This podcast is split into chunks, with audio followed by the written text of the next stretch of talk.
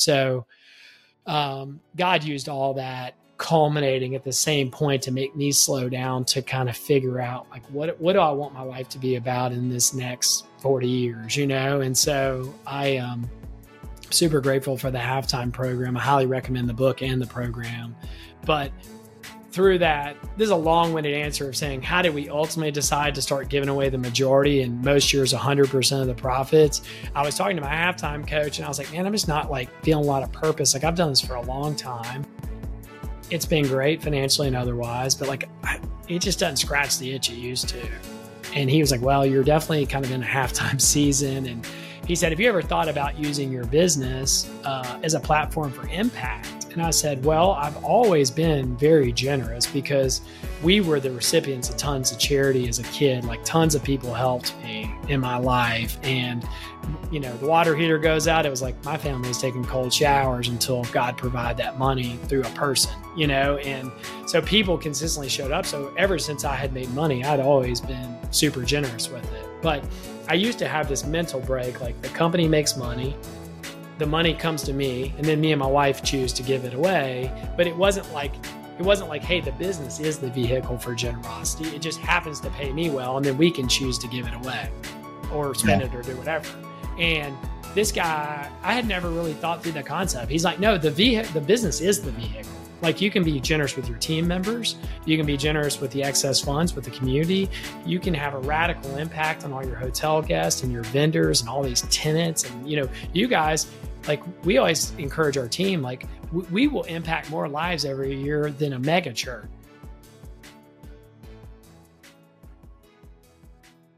Well, I've got Micah Lacher here with me today. He runs Anchor Investments in Nashville, Tennessee, and has properties across the South, Southeast, and Midwest.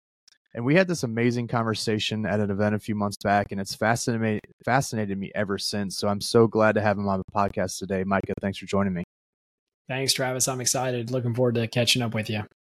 I'm going to start here in your philosophy on real estate. Since you're in real estate, I'm just going to jump right right into that. But I I I heard this quote from you from I think a mentor of yours. It says it doesn't take money to do real estate; it takes great projects and that just kind of you know was was really interesting because i think most people look at real estate in this, the sense of like you're in it for the money but this is a different idea and then we'll kind of get into your projects that i think are so incredibly fascinating but tell me a little a little bit about that philosophy and how that shifted your mindset on your profession today that's a that's a great question i mean the the backstory on that quote honestly changed my career. The backstory on that was is I had grown up in a family that had very little means and my dad had raised us to hey you got to go get a job like be a professional lawyer doctor you know go go to college be an excellent student go to college you're going to have to pay for it but then go to graduate school and be a medical doctor or something and then you'll you'll always have enough money to provide for your family and anyway, I won't get into all that, but I ended up ultimately going to UT for college and uh, getting straight into the real estate business in Nashville 20 years ago. And I started out as a broker, and uh, the guys that actually owned our company were real estate investors, but they also owned a brokerage company. They office next door to us.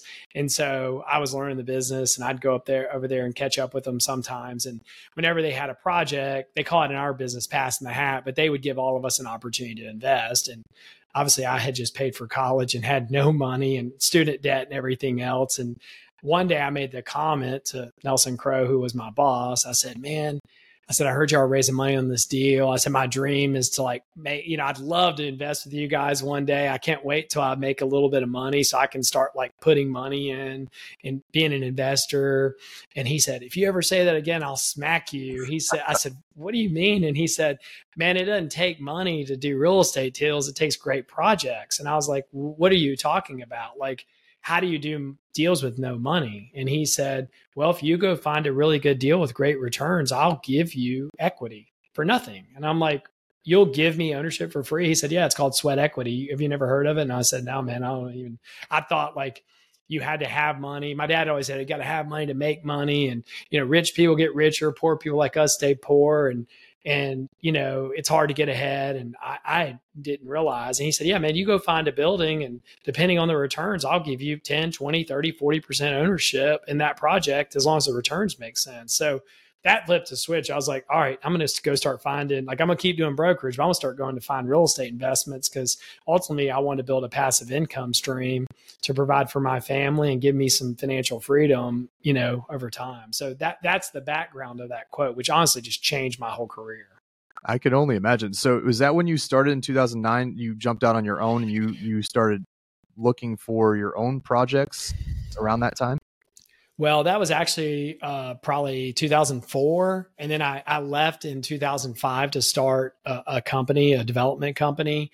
I started Anchor in 2009. So we're 14 years old now, but I had a prior business for four years doing uh, retail development, following Walmart around the Southeast. But that's ultimately when I jumped out of the brokerage business and got on the equity side of the business.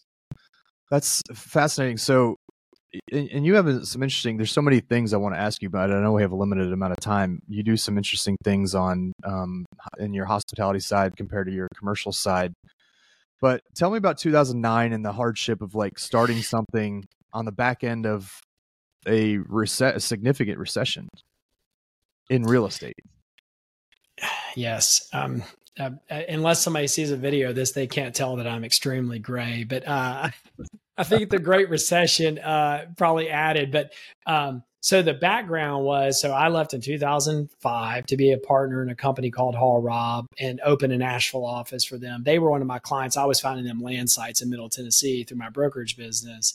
And a really great man uh, named Bob Talbot gave me the opportunity. He was based in Knoxville and he recruited me to open this office uh, with him.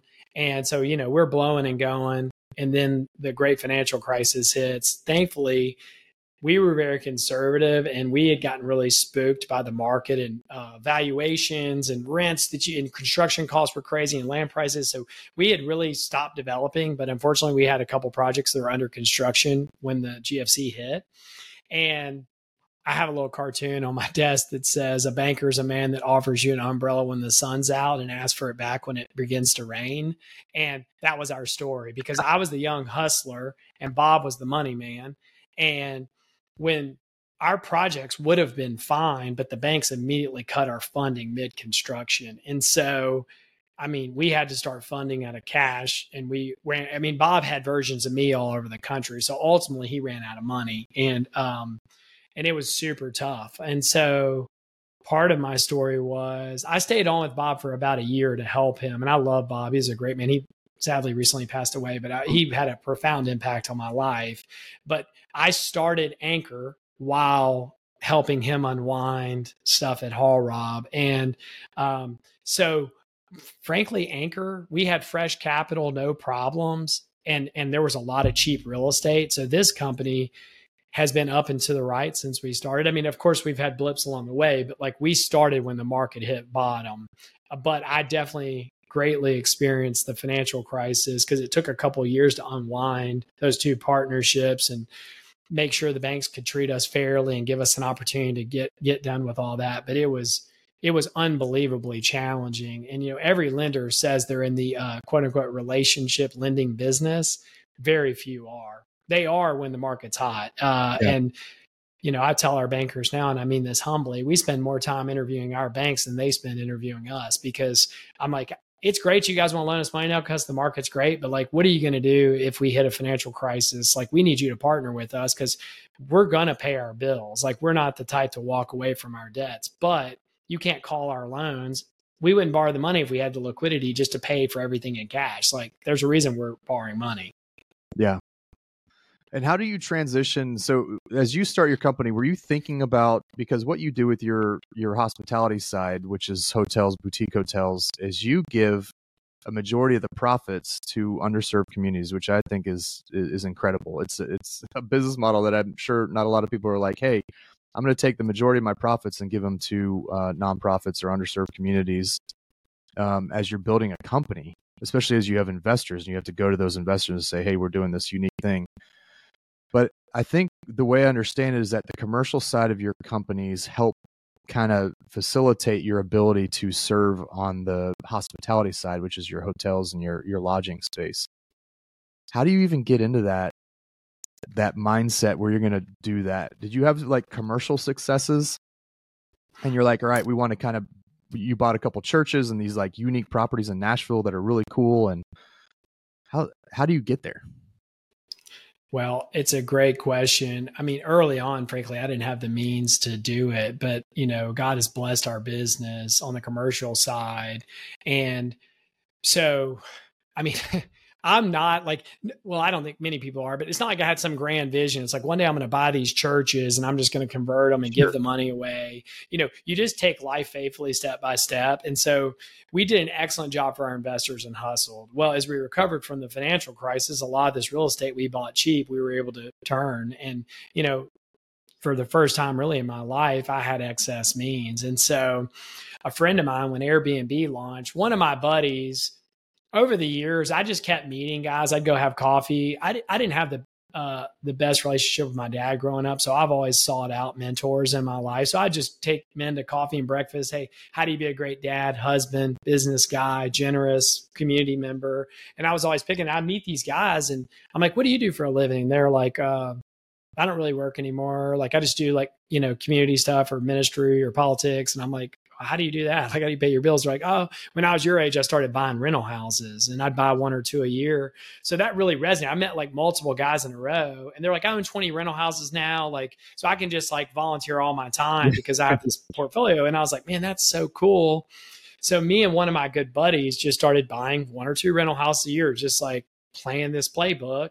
And, you know, at the time you didn't have to put a whole lot of money down. The banks would basically loan you 100%, but we'd go buy good rental houses and pay down the debts. And so when Airbnb launched, uh, we read an article about it and we're like, oh, that's a great, it's cool. Like, why don't we try it? You know, let's go buy $10,000 of furniture, furnish one of these cool houses in a cool neighborhood in Nashville and try this Airbnb thing. If it doesn't work, we'll just rent it as furnished housing, you know? And so we did it. And and that was early days of air. I mean, it, there's probably 10,000 units on Airbnb in Nashville now. It's like one of the hottest markets in the country. When we started, I think there were like 300 houses on there.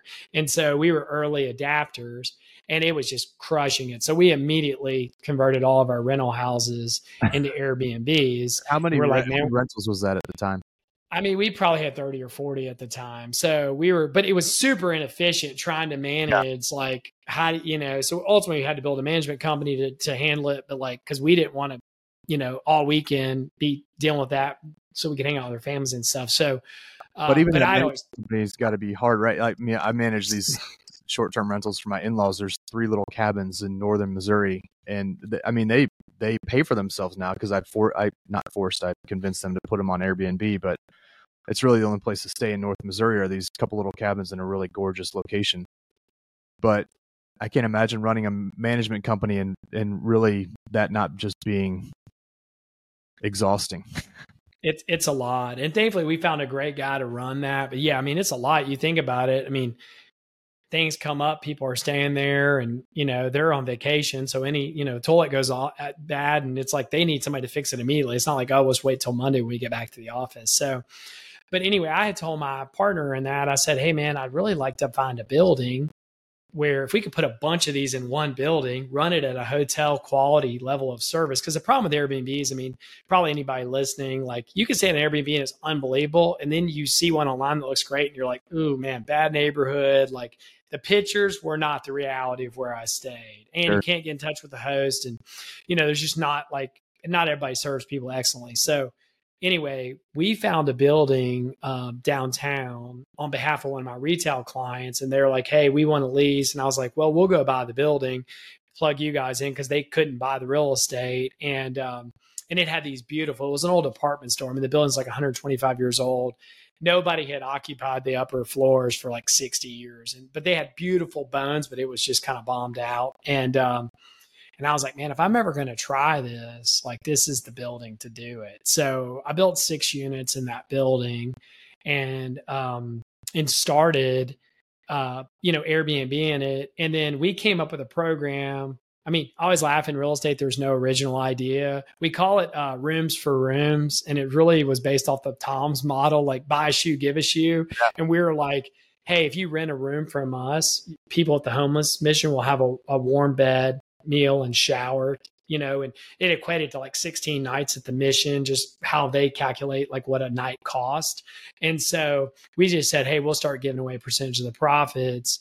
And it was just a way to connect guests with generosity. Um, and so fast forward, what happened was is I went through a program uh, about six or seven years ago called Halftime. It's based on a book by a guy named Bob Buford. The book's called Halftime, but they have a leadership development program in Dallas. And now we actually have an office that we've opened here in Nashville so people in Nashville can go through the program. But um, part of my story is simultaneously, six years ago, uh, my oldest brother died of a, a lifelong health struggle. Uh, I had my first child. And then I had some team members internally that frankly we were just not doing the right things. And uh and I had a lot of issues internally that I didn't even know about. Like they just weren't uh, doing the right things frankly. And all this culminated at the same time. Like I had to get rid of multiple staff members. I'm dealing with the drama of my brother dying unexpectedly. Even though he'd been sick for a long time you're never ready for someone to pass. We just thought like the next medical procedure will buy him enough time for the next one. And but like within a nine day period, all this stuff happened. And it was like the lowest low, losing a sibling who I was super close with and having my first child, which I had always dreamed of being a dad because my dad just didn't have a great relationship with any of his five children. And so it was like, man, I just have always wanted to be a great dad. And like, yeah. I was, and I, and I was like 37 years old by the time I had my first kid. So I was a late, late bloomer. Um, and so I, uh, that just all culminated at the same point. It was super rough. And um and so I was talking to the guy that's coached me through the halftime program. And I was like, man, I think I might just sell my business. Like, I was like, I might just reset my whole life. Like, our business has been very successful. Uh, I could just, it, it's very sellable. We could exit I'd have some liquidity, just reevaluate my whole life and then figure out like what do I want to do? Do I want to run a nonprofit? Do I want to get back in real estate? Do I want to, you know, go be like on staff with Young Life? I was like, what do I want to do? So um, God used all that culminating at the same point to make me slow down to kind of figure out like what what do I want my life to be about in this next 40 years, you know? And so I um super grateful for the halftime program. I highly recommend the book and the program. But through that, this is a long winded answer of saying, how did we ultimately decide to start giving away the majority and most years 100% of the profits? I was talking to my halftime coach and I was like, man, I'm just not like feeling a lot of purpose. Like I've done this for a long time.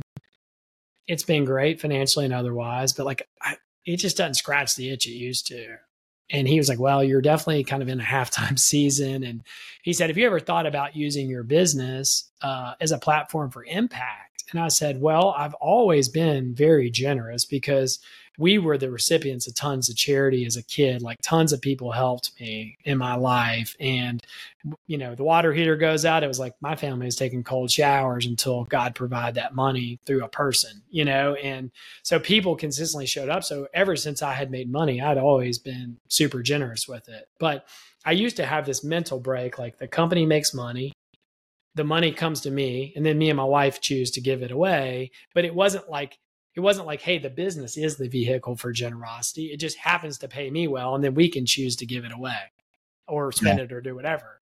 And this guy, I had never really thought through the concept. He's like, no, the ve- the business is the vehicle. Like you can be generous with your team members, you can be generous with the excess funds with the community. You can have a radical impact on all your hotel guests and your vendors and all these tenants. And you know, you guys, like we always encourage our team like we, we, will impact more lives every year than a mega church you know? Like we we have a you sure. know we have uh, 10 to 15,000 hotel guests a year. We have hundreds of tenants hundreds of vendors 20 team members. So he's like this business makes a difference. Like you don't have to go run a nonprofit. You just run your business with a different lens and it can be um, the impact.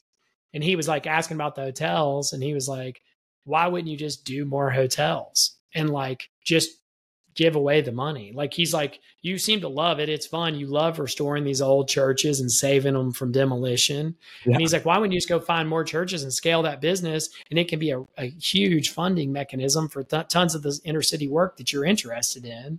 And I was like, never thought about that. That's a great idea. He's like, just scale that business and keep doing your shopping center business you know, to provide for your family, but just go scale your hotel business. So that's really when we started to kind of take off six years ago and be strategic about, okay, we're going to go buy more buildings, mainly churches, turn them into hospitality. And then we're just committed publicly, we're committed to giving the majority of the funds, but every year we pretty much give 100 away, 100% away, just uh, as long as we don't have to like reinvest it in the building to fix things or whatever. That's awesome. And I, I read this uh, quote you did in a news article. It says it's fun to think that these churches, because you, are buying churches, you're turning them into like boutique hotels, which is, is so cool to me. And you said it's fun to think that these churches did ministry in their neighborhoods for years and they're still doing ministry by people staying with us and us being able to give money away to support those most in need.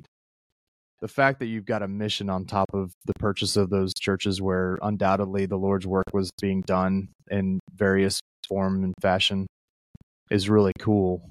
And does that give I mean, you know, you just mentioned it. I think it is part of your purpose, but it's got to feel really sweet to repurpose those into something that is thinking through mission on the back end. Absolutely. Like, you know, I've had people when we've bought these churches, you'll have people that are like, kind of longtime churchgoers say, Do you feel bad that you're like converting a church into a hotel? I'm like, Absolutely not. I was like, The definition of a church is to minister to people. And that could yeah. come in the form of a Sunday service or a feeding program or whatever. But like, sadly in urban america you know many more churches are closing every day we're not buying vibrant churches and kicking them out we're buying the ones where sure. sadly yeah.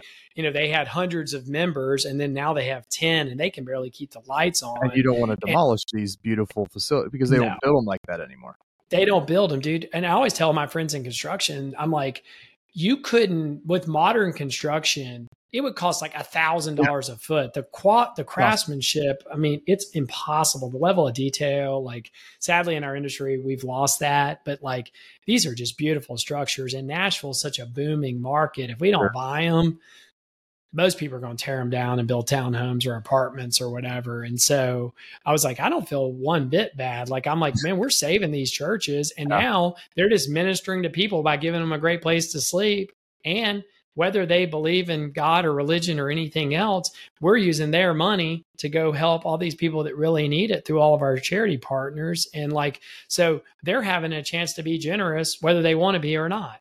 So it's just super fun to think it's like these churches are, are doing the Lord's work in these communities, but through a for profit business. How are you thinking through the future of that? There, are there a lot of churches that you have like on a list of like I want to buy this church or this church is dead or they want there's a discussion of demolishing this church.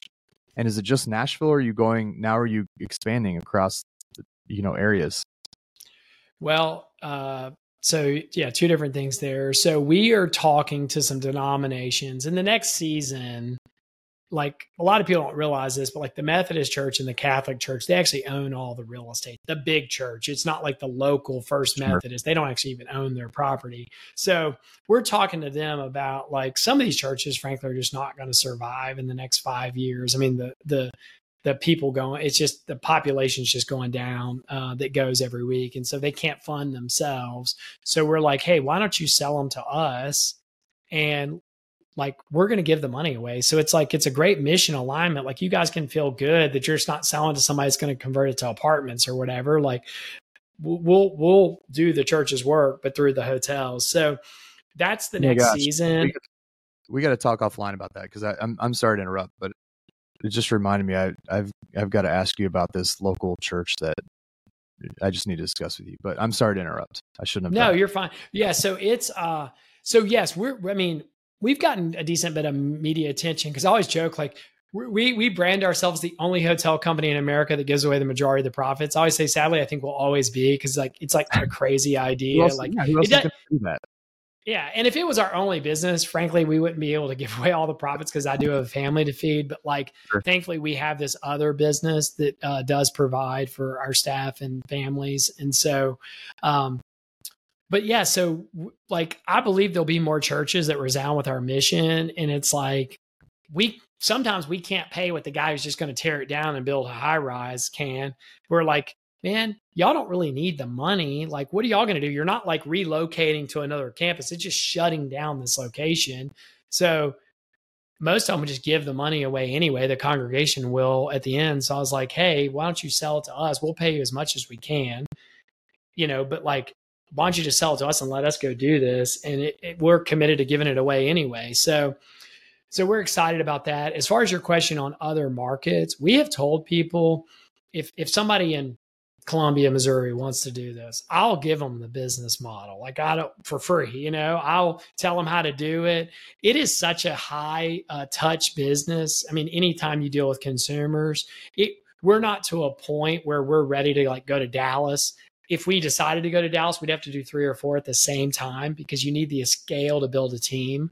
Um, we can't do just one random one in Dallas, one random one in, you know, Columbia, Missouri. So I've told people or on interviews like this, it's like, hey, if you're interested in doing this, I'll tell you exactly how we did it. As long as you're committed to giving money away, I'll share the whole business with you. Um, but I do see a season down the road where we would launch in another city. We just need to do it with a couple. Pro- like if the Methodist Church came to me and said, "Hey, I got three buildings in Charleston. We're shutting down. We love your mission." I would go do that. Like we would we would launch a team member to go start a new market.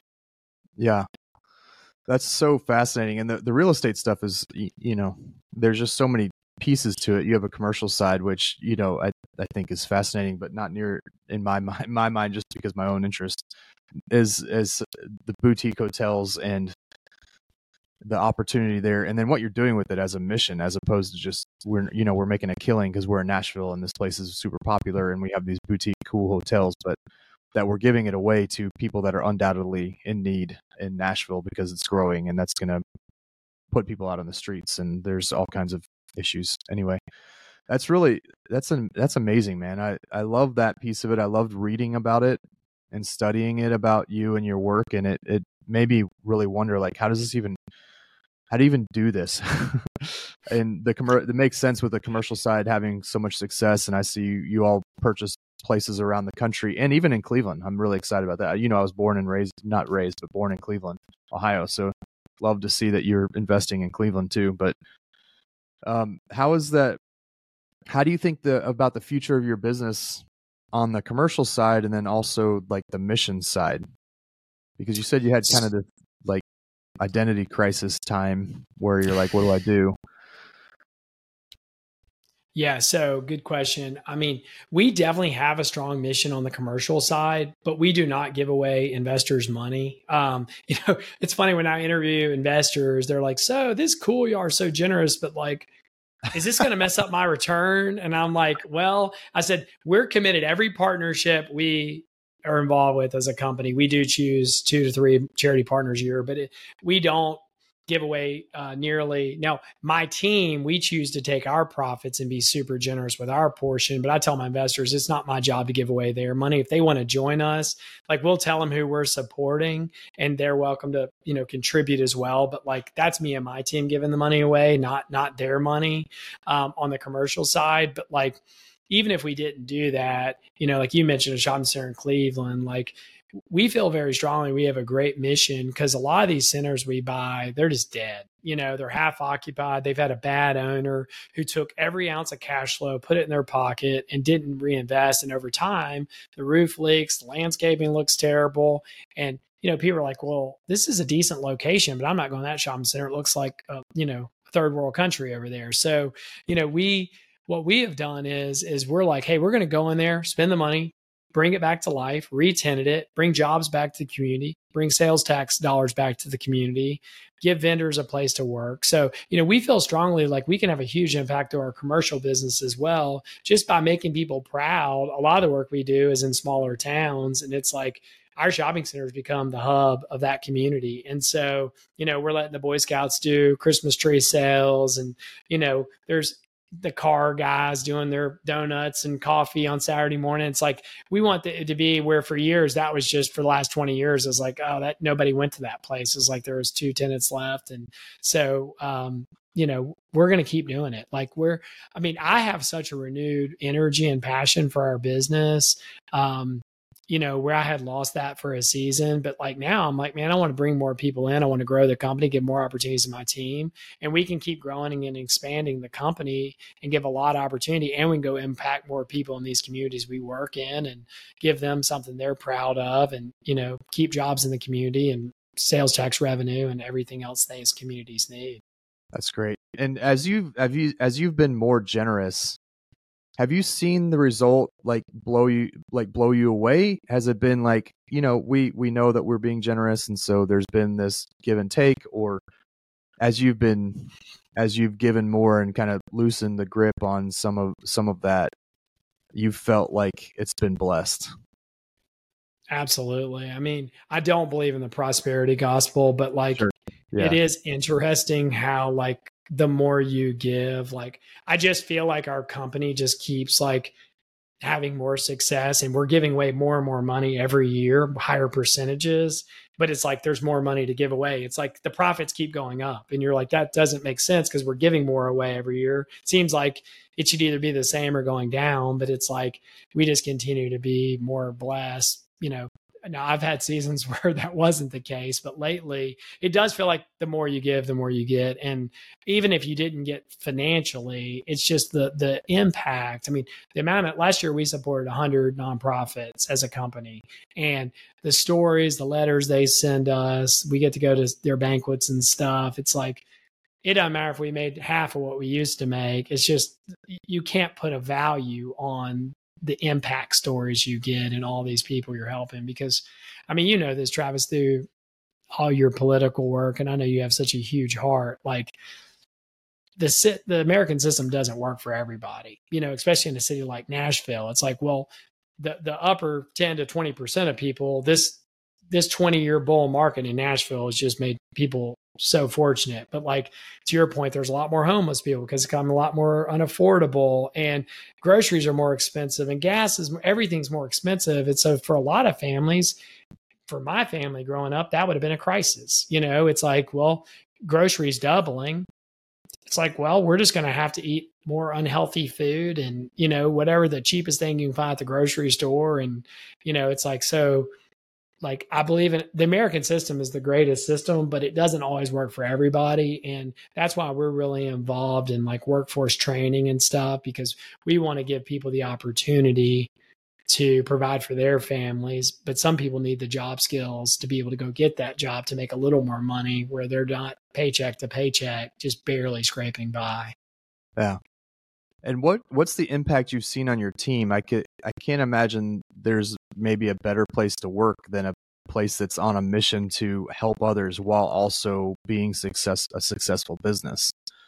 I mean, probably people talk about it, but they're probably not doing it on the level you're doing it.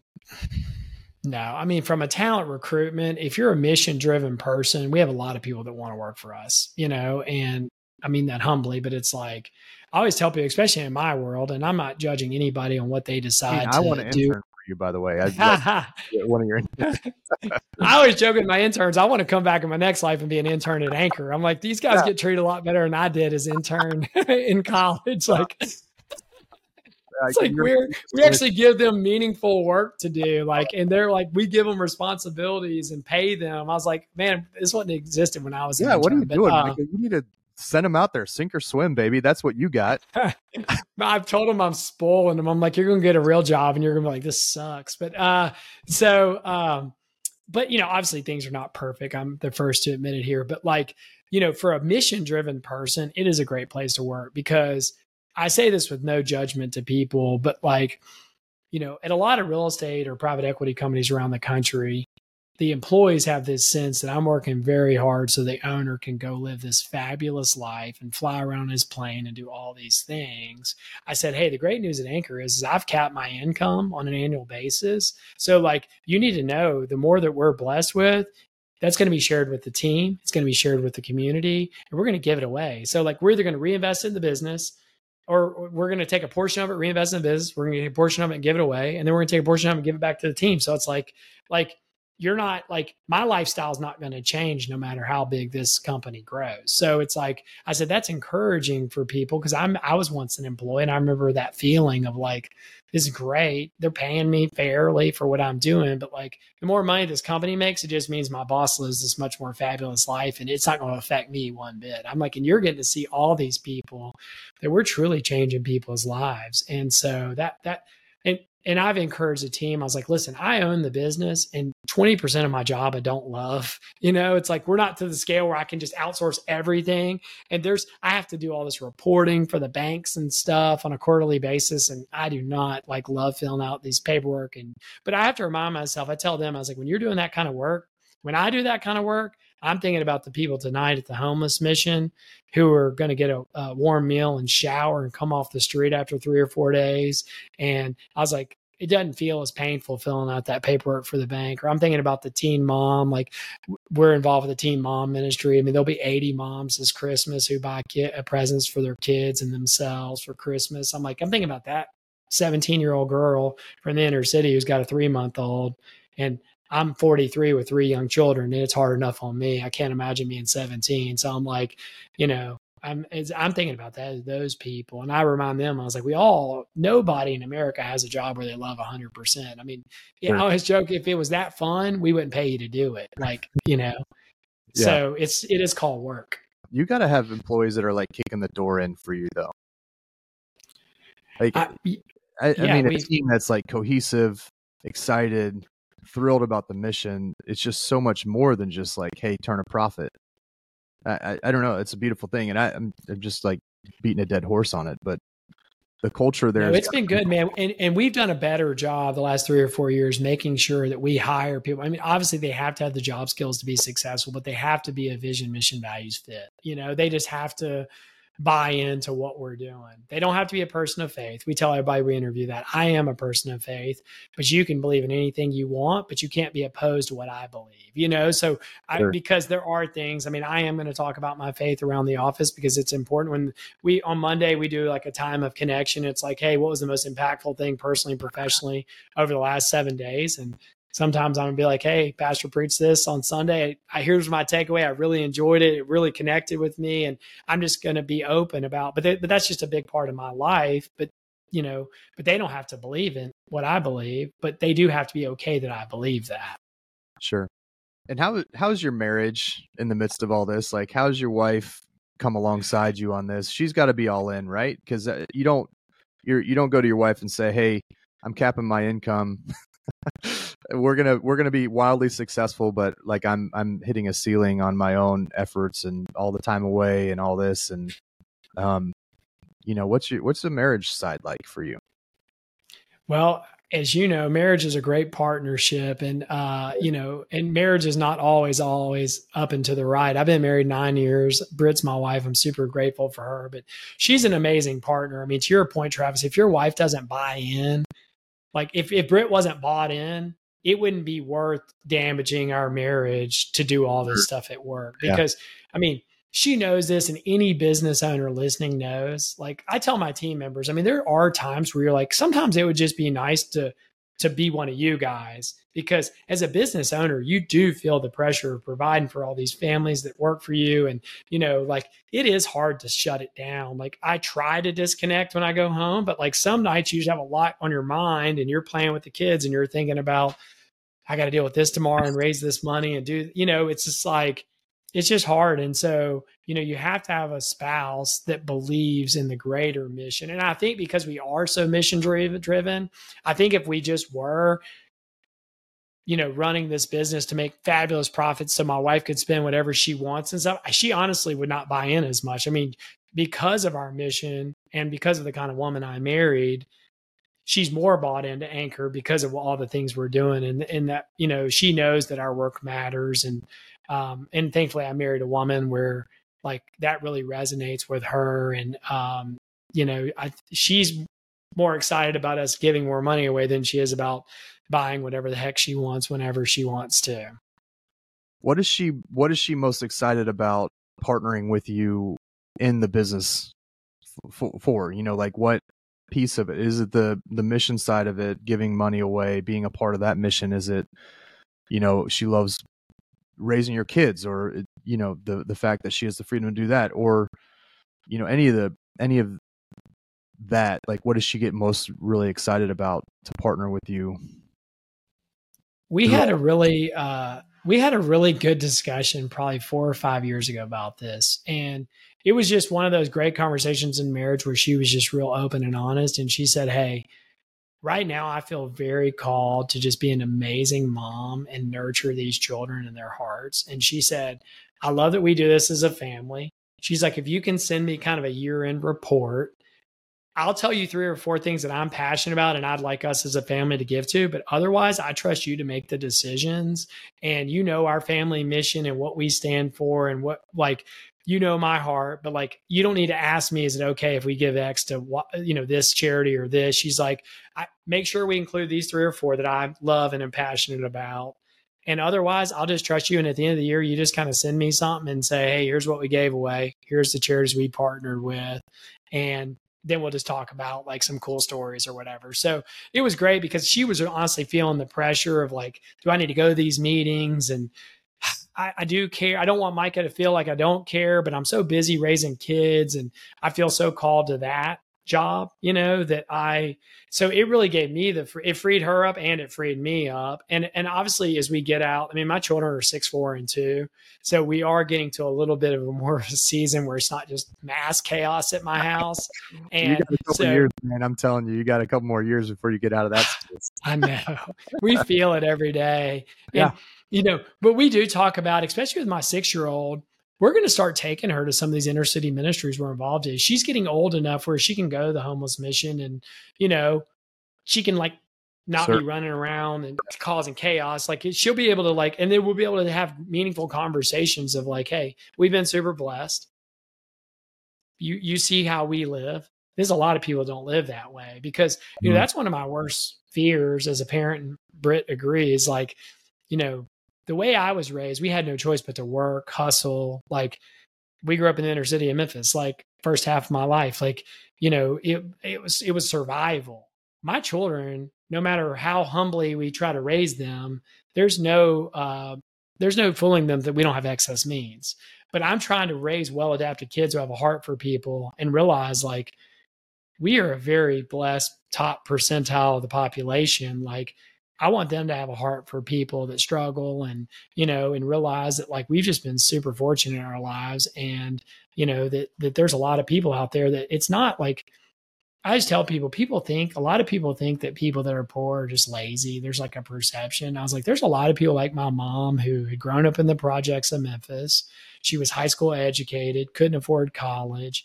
My mom is super driven, super smart, but she could never get a job making more than a very minimal amount of money because she didn't have a good degree. She was also raising five kids. She had to work nights so she could spend time with us. Like it was like my mom could easily run my company. She's smart, driven, motivated. She's a harder worker than I am, but she didn't have the life opportunities. And those are the kind of ministries we try to partner with to help people like my mom who are doing everything within their power to to be a great parent, provide, but just don't have the life circumstances to be able to like have any breathing room.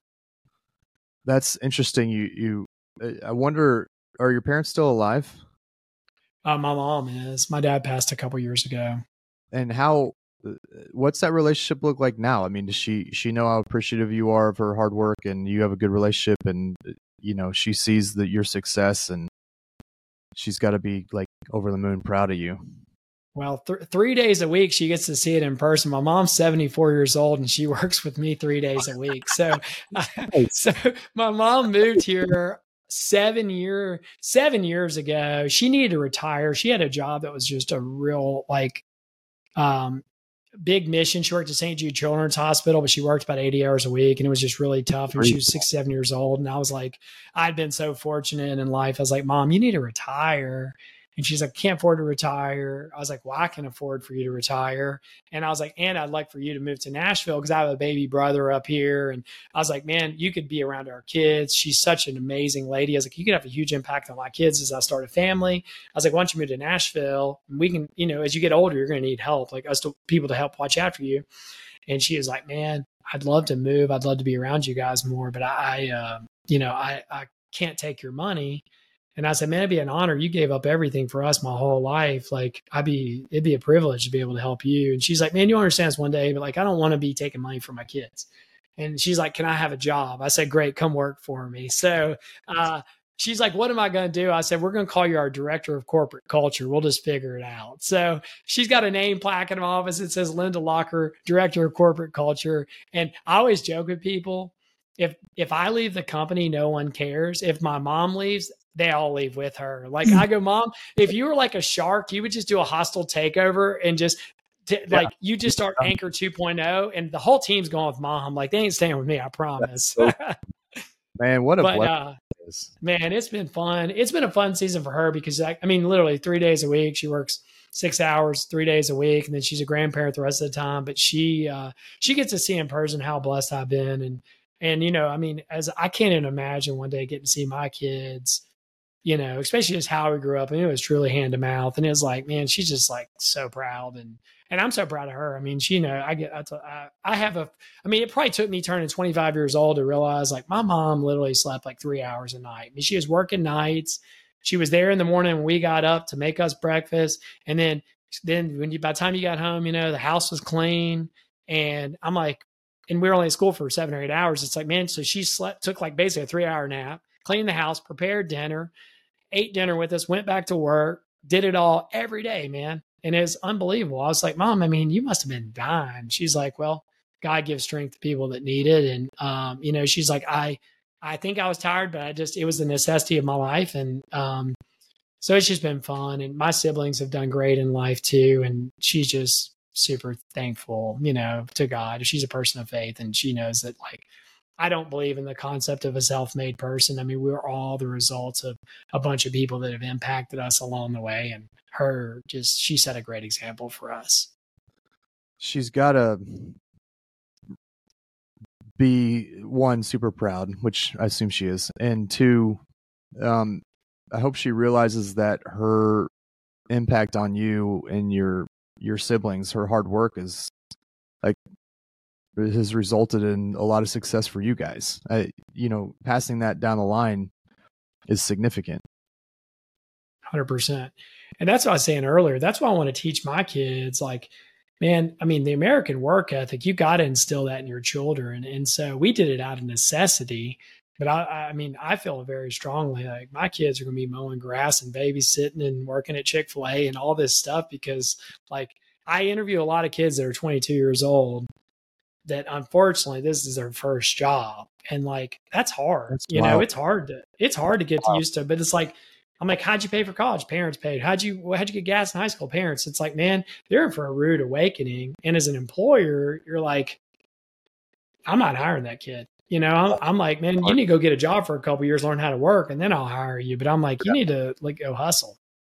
Man, that's so good. Uh, you know, that's concerning. And my own kids, I feel the same way. Like, you know, I don't, I don't have the the. I'm a public servant, so I don't have like the the success in business maybe on the, the level not even close to the level you have but i do know that my daughters have you know we homeschool and my wife stays at home with them and it's a constantly a concern is like the amount of adversity they've experienced compared to what i experienced in my my early days my young life we moved all over the country for my dad's different jobs and adapting and hardships and those type of things like my daughters aren't experiencing that and i think there's a and they're experiencing it just not like what i experienced and so at some point you know they're going to be fashioned by fire and i hope that we've trained them enough to get through those fires and and realize that they have capacity to to excel in hard moments and you only learn that by like being fashioned in fire